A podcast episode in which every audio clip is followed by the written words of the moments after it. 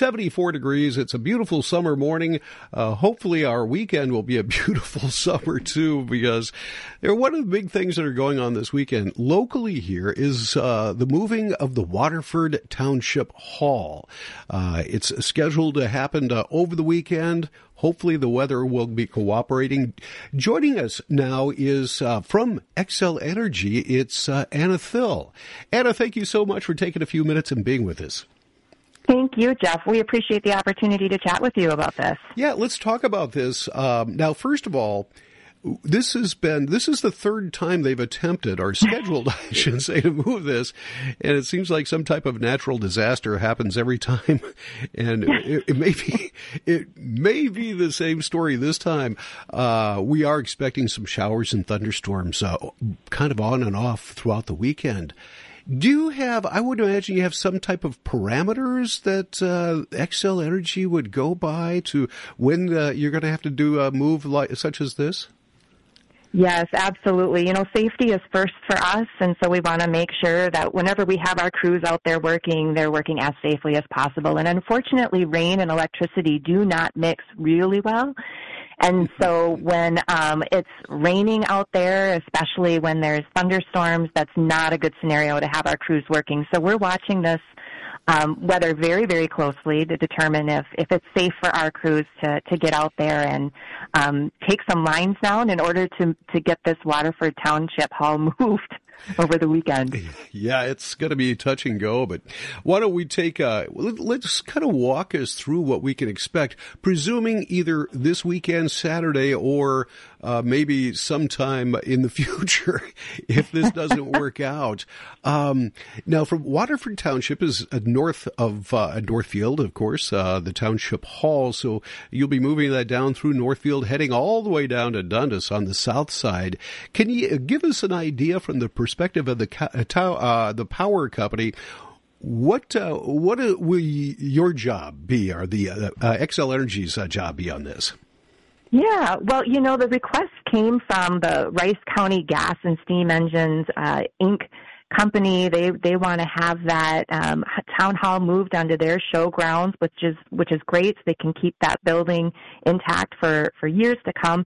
And so they reach out to folks figuring out how can they best move this thing with the least amount of impact and keep it intact along the way. And this is a unique request because this building is so big and it's got this tall steeple on it. And if we didn't move our lines, that steeple would take those lines down as it moved down the corridors. So what we have to then do as a utility company is kind of work with them to figure out how can we do this to impact the least amount of customers along the way, because it does require outages. We physically have to de-energize those lines, take them down, pull them across the street as this building rolls down. And so we have a kind of scheduled these rolling outages so that we can take down some customers and then get them back up as quickly as possible, because reliability is always top for us, a top priority. So we've got 3 rolling outages kind of scheduled in order to get this building moved and impact the least amount of customers.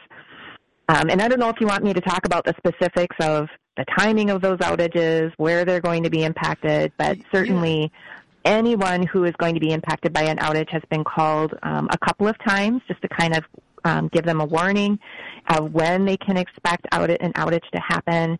And we are working with the city of Northfield, who has the information up on their website as well, with maps showing which neighborhoods are going to be impacted and when they will be impacted. Yeah, that's I'm looking at one of those maps right now, and very interesting. It's very, very localized along Highway 3 in Northfield. I live just a couple of blocks from Highway 3, and I'm not going to be affected. So there's not really a whole lot of residential, but there probably will be some commercial establishments that have that will be impacted by that.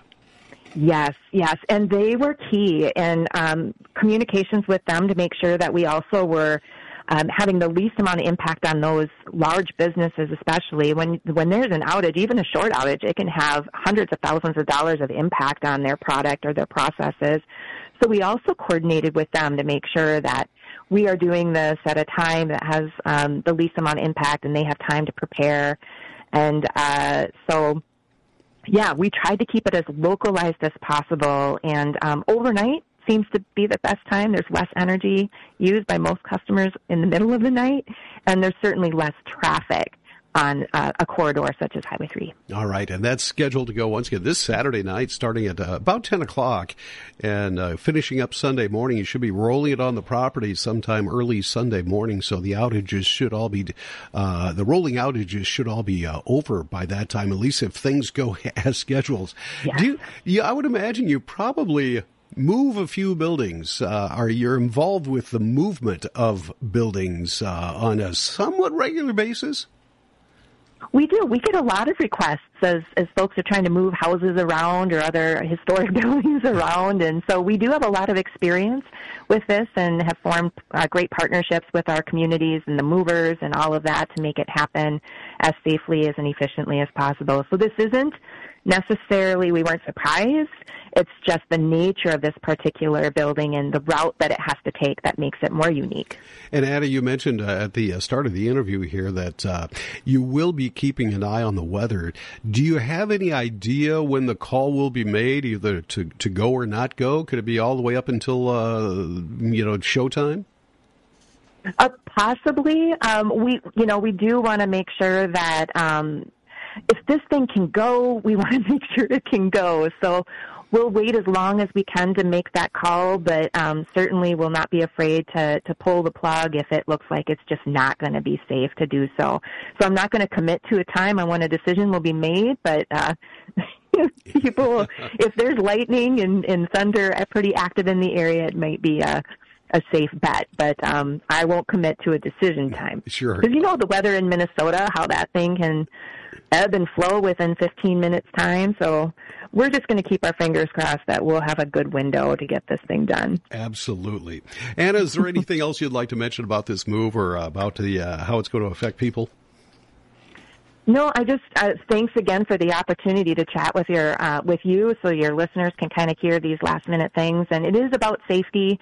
That's safety and reliability are really important to us. So we're trying to do what we can to make sure that this is done successfully in the most safe manner and get power up for our customers as quickly as possible. And safety comes into effect if people want to watch this thing happen, if they want to see this town hall move, just make sure that folks are staying out of the way of the crews and being cognizant of the traffic that is kind of navigating down that corridor. And for more information, just go to northfieldmn.gov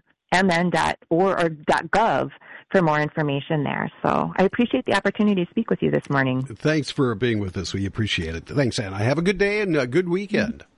Yeah.